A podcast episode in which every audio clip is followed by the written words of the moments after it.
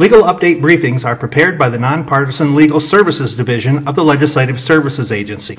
A legal update briefing is intended to inform legislators, legislative staff, and other persons interested in legislative matters of recent court decisions, attorney general opinions, regulatory actions, federal actions, and other occurrences of a legal nature that may be pertinent to the General Assembly's consideration of a topic. Although a briefing may identify issues for consideration by the General Assembly, a briefing should not be interpreted as advocating any particular course of action. Legal Update Legal Services Division, Environmental Protection Commission, Underground Storage Tanks 121620 IAB ARC 5316C Notice. Background This rulemaking includes numerous updates to confirm state rules on underground storage tanks to 2015 federal regulations by the Environmental Protection Agency EPA. To conform state rules on underground storage tanks to 2015 federal regulations by the Environmental Protection Agency EPA. The federal regulations were last updated in 1988. The rulemaking also includes other technical updates. Commentary Committee members asked if there would be a formal process for review of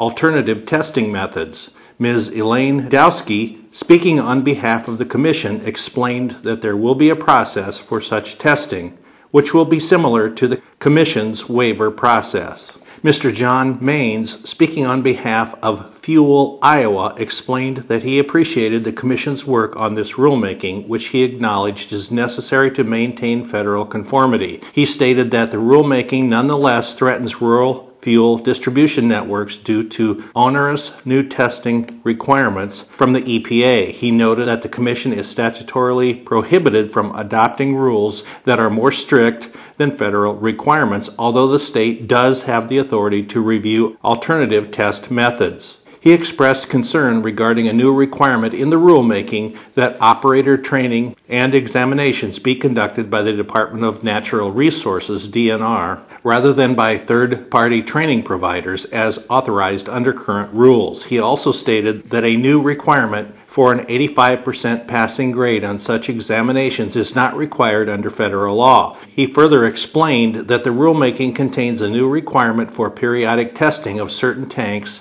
that restricts who can carry out such testing, while the EPA regulations do not. He urged that the rulemaking not impose restrictions which are not included in federal regulations. Mr. Patrick Rounds, speaking on behalf of Petroleum Marketers Management Insurance Company, PMMIC, explained that work on these rules has been in process since 2015 based on a federal statute enacted in 2005. He explained that PMMIC performs about 80% of the regulatory inspections of underground storage tanks in Iowa and performs similar inspections across the country. He expressed opposition to the rulemaking or other DNR forms and policies exceeding federal requirements. He noted that DNR currently has a form online that greatly exceeds the requirements of federal law and EPA recommendations. He asked the committee to encourage the commission to work with PMMIC prior to the adoption of the rulemaking. He noted that about 50 of PMMIC's clients who are small owners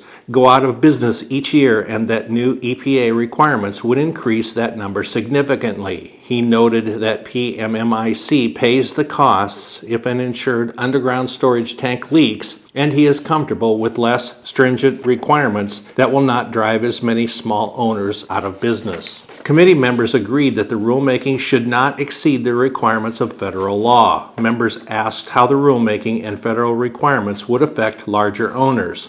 Mr. Rounds explained that PMMIC represents both large and small owners and both will be affected, but larger owners have easier access to financing while smaller owners in quote fringe end quote areas will have a harder time accessing financing to deal with the costs of replacing tanks. Members expressed concern about additional regulatory burdens on rural Iowa and urged the Commission to continue to work with affected stakeholders and the Committee on the rulemaking and to continue to study the federal regulations. No action taken. Interior Design Examining Board retired status, reinstatement to active status, waivers, license renewal, continuing education 123020 IAB ARC 3560C notice. Background. This rulemaking is required by 2020 Iowa Acts, House File 2627, which included various changes relating to professional licensing, and by the rolling five year comprehensive agency review of administrative rules required pursuant to Iowa Code Section 17A.7 Subsection 2. The comprehensive review is intended to identify and eliminate agency rules that are outdated, redundant, or inconsistent or incompatible with statute, the agency's own rules, or those of other agencies. Commentary Committee members asked why the board created a separate license for retired registered interior designers. Ms. Lori Schrader Bachar, speaking on behalf of the board, clarified that it is not a new license, it is just a new status for former registered designers who retire. She noted that the quote retired end quote designation is also used by other boards under the Professional Licensing Bureau, including architects, engineers and land surveyors, and landscape architects. Members asked if registered designers in retired status are required to complete continuing education CE requirements. She stated that a retired registered designer is not required to complete CE requirements as the designer is not allowed to practice as a registered designer under retired status. Members explained that the Iowa Supreme Court Office of Professional Regulations requires Iowa attorneys to apply for an examination to licensing requirements each year that an attorney seeks to defer their license. Members suggested that the board look at that approach for exemptions to registration requirements for retired registered designers.